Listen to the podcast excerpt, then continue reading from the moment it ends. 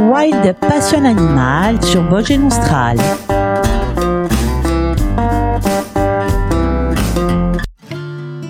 À Malmignade, à ou encore la veuve noire de Corse. Vous pouvez l'appeler de ces trois noms. Il s'agit de la même araignée. Voilà un sujet qui va intéresser nos amis arachnophiles. La malmignate est-elle dangereuse? Comment la reconnaître? Bien, c'est ce que nous verrons ce mercredi dans Wild Passion Animal. Une araignée a la sinistre réputation. Le souci quand on veut parler de la veuve noire, c'est qu'on utilise ce nom pour qualifier différentes espèces d'araignées du genre Latrodectus de la famille des Theriididae. Ce sont toutes de petites araignées de 1 à 1 cm pour les femelles.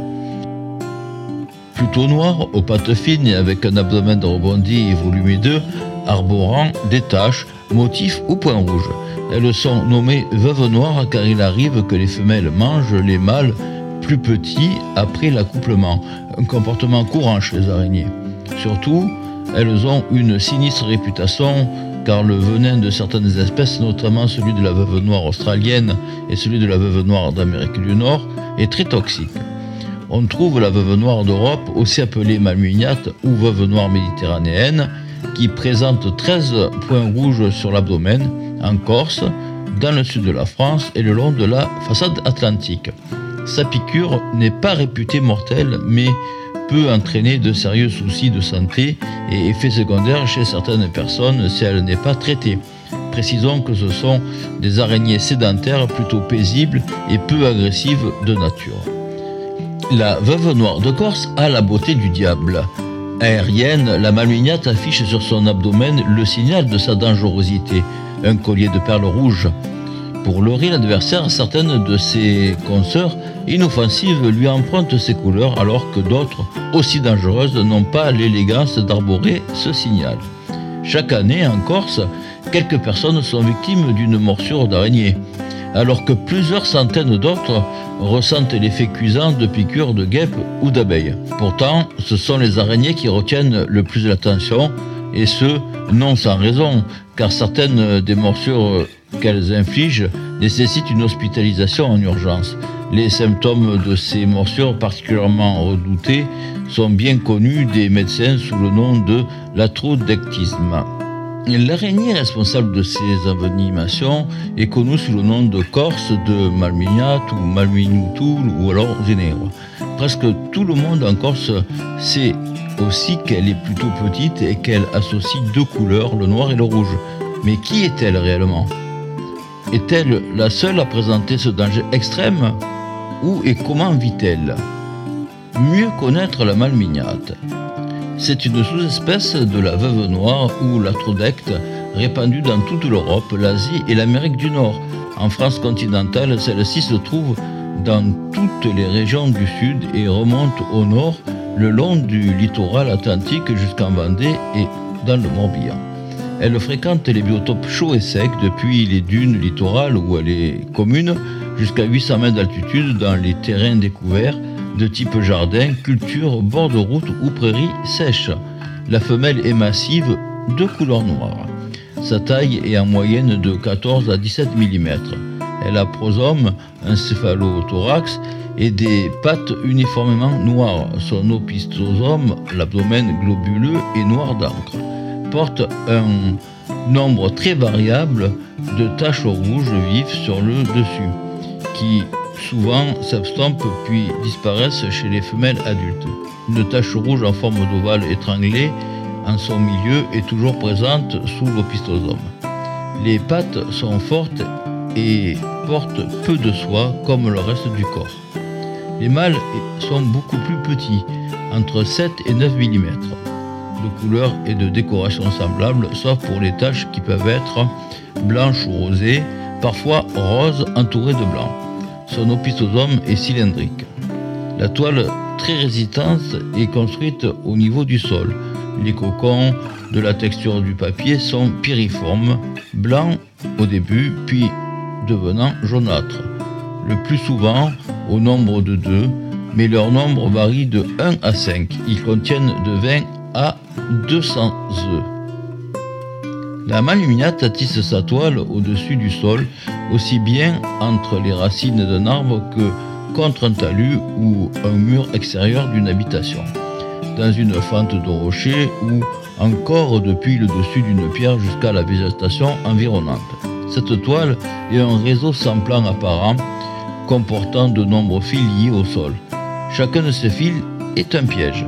Si un insecte se colle une patte à l'un d'eux, il se débat et finit par le rompre. Mais tendu comme un élastique, le fil brisé entraîne la victime vers le haut de la toile où elle s'empêtre. La maîtresse des lieux intervient alors, entortillant de fils gluants l'insecte piégé avant de le mordre. Une fois les derniers spasmes passés, la proie est emportée pour être consommée.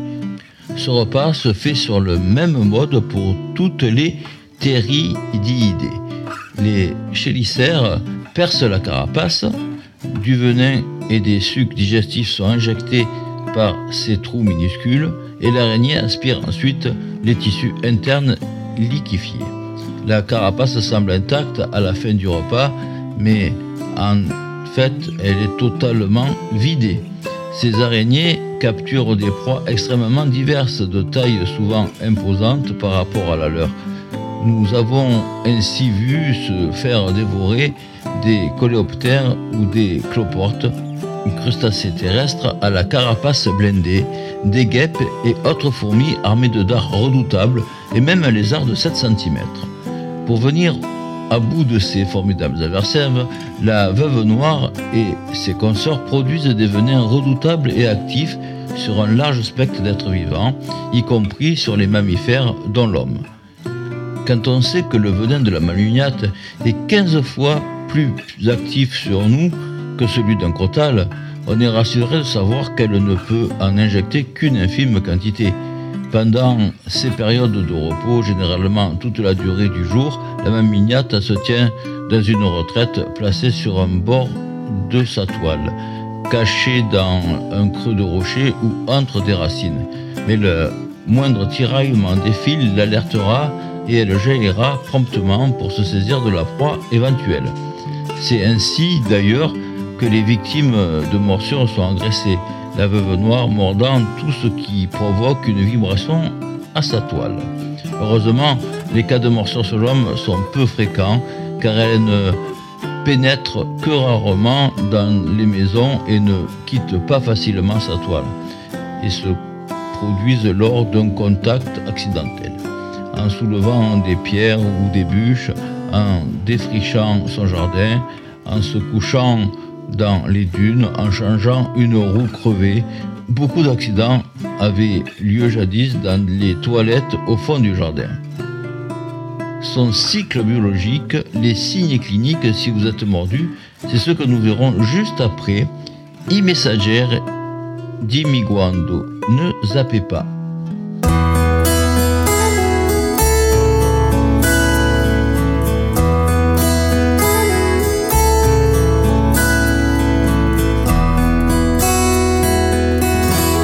Andare ai quattro anti Francare d'orna e frontiere Strade quanto mi rinventi Per ritrovare ciò che tu eri. Dimmi qual è chi è consola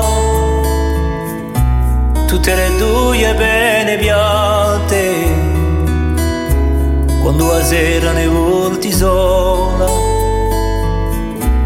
O cuore quale usante vate come una ferita che guarisce più.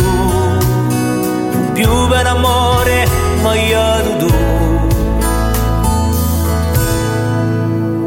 Dimmi quando dimmi quando Dimmi quando le dirai gioco di mano Gioca di scritto una sera Un cu per te se l'era vera La vita che mi va tu dando.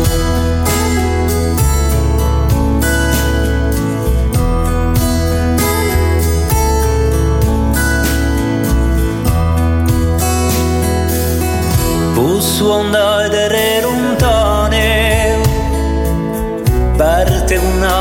valigia piena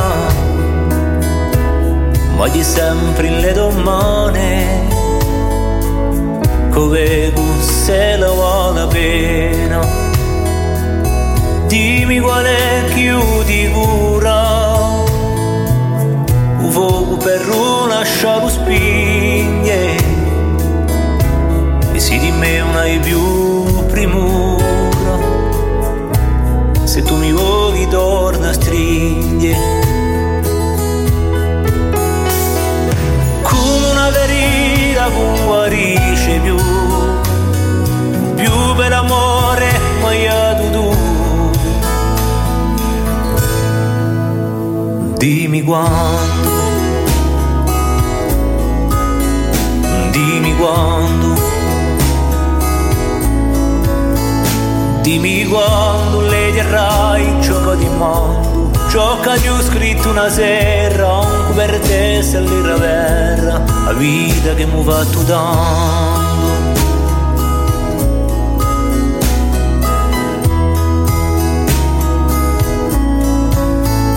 Dimmi quando le dirai ciò che ti mando, ciò che ho scritto una sera, un per te vera, la vita che mi va tu. Che mi va tu dando Dimmi quando.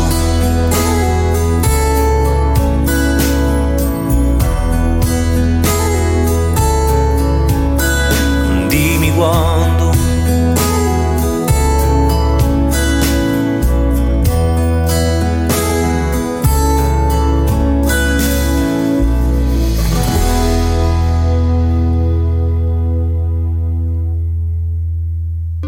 cycle biologique est du type sténochrone d'été, c'est-à-dire que l'on trouve les jeunes du printemps au début de l'été, des femelles et des mâles adultes en été et des cocons du début de l'automne à la fin de l'hiver, moment de la sortie des jeunes.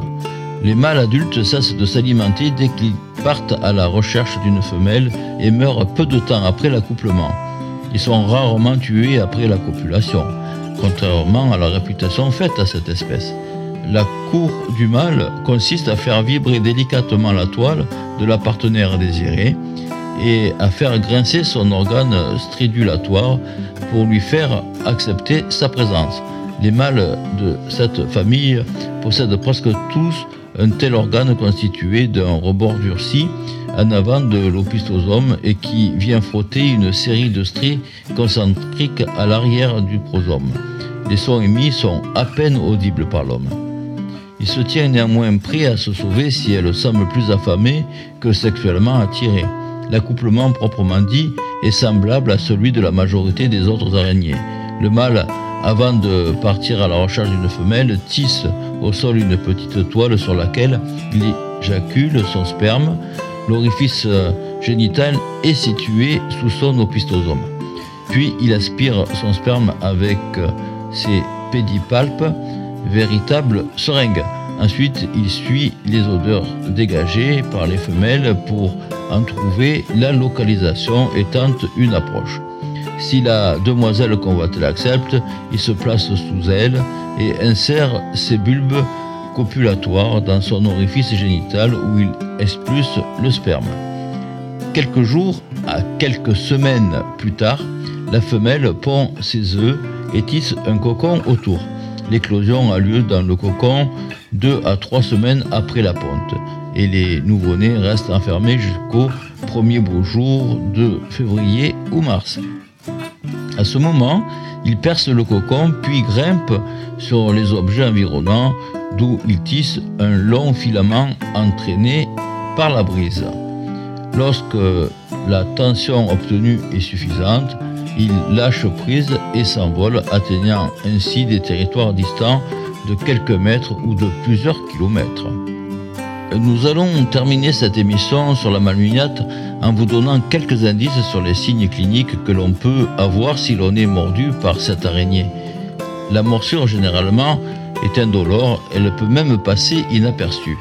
De 1 à 30 minutes plus tard, des douleurs sourdes s'étendent progressivement de la morsure à tout le membre mordu, puis tout le corps, rappelant pour ceux qui l'ont expérimenté à une piqûre d'un poisson qui est la vive. Cette douleur s'accompagne progressivement de contractions des muscles thoraciques, abdominaux et faciaux. Parfois aussi, ces contractions musculaires sont localisées aux membres mordus. Une anxiété tournant parfois à la sensation d'oppression, à l'angoisse, à la peur profonde et irraisonnée de mourir, apparaît lentement et peut durer plusieurs semaines, s'aggravant dans certains cas de troubles psychiques plus sérieux, confusion mentale, cauchemar à répétition. Deux à trois jours plus tard, les ganglions lymphatiques sont sensibles au toucher et la victime voit apparaître des éruptions cutanées et s'amaigrit de plusieurs kilos. Plus tard, de une à trois semaines sans traitement, tous ces signes régressent et disparaissent, laissant la personne très affaiblie et fatiguée pendant encore plusieurs semaines. Les cas mortels sont très rares et liés à des complications cardiaques, à des défaillances respiratoires ou à une surinfection. Les traitements, une hospitalisation donc est nécessaire pour surveiller et traiter. Donc, ce dernier s'appuie sur l'utilisation de gluconate de calcium par voie intraveineuse pour lutter rapidement contre la douleur. Il faut éviter les dépresseurs du système nerveux central les opioïdes et les euh, anti-inflammatoires non stéroïdiens sont inefficaces contre la douleur. L'application d'une vessie de glace diminue la douleur chez certains patients. L'antivenin spécifique de l'actrodectus n'est utilisé que dans les envenimations graves chez les patients à haut risque, enfants et personnes âgées par exemple, ou chez ceux qui présente des symptômes persistants plusieurs jours après la morsure. Le traitement basé sur l'injection d'un sel de calcium qui supprime les contractions musculaires et des douleurs, puis d'un sérum anti-lactrodecte est actuellement le plus utilisé. En l'absence de ce sérum, les médecins injectent un relaxant musculaire comme le dantrolène. Un traitement par antibiotique réduit le risque de surinfection et diminue l'inflammation des ganglions lymphatiques. Mais même avec ce traitement très efficace, s'il est administré dans les 24 heures suivant la morsure, la victime d'une morsure de malmignate reste très fatiguée plusieurs semaines. Alors donc les précautions. En Corse, le lactrodectisme, la morsure donc de la, de malmignate, n'est pas rare et selon les années, on en recense jusqu'à plus de 10 cas par saison estivale. Ainsi, il est important de respecter des règles de protection chez soi ou en randonnée, comme ne pas marcher pieds nus, se protéger lors de travaux de débroussaillage, regarder où l'on s'assoit, éviter de marcher dans les grandes herbes sèches, jambes nues, de poser ses vêtements à même le sol, de pique-niquer par terre sans repérer les abords. Bon après-midi à l'écoute des programmes. On se retrouve mercredi prochain à 14h15 et nous parlerons de la salamandre tachetée. À mercredi. Wild Passion Animal sur Vosges Austral.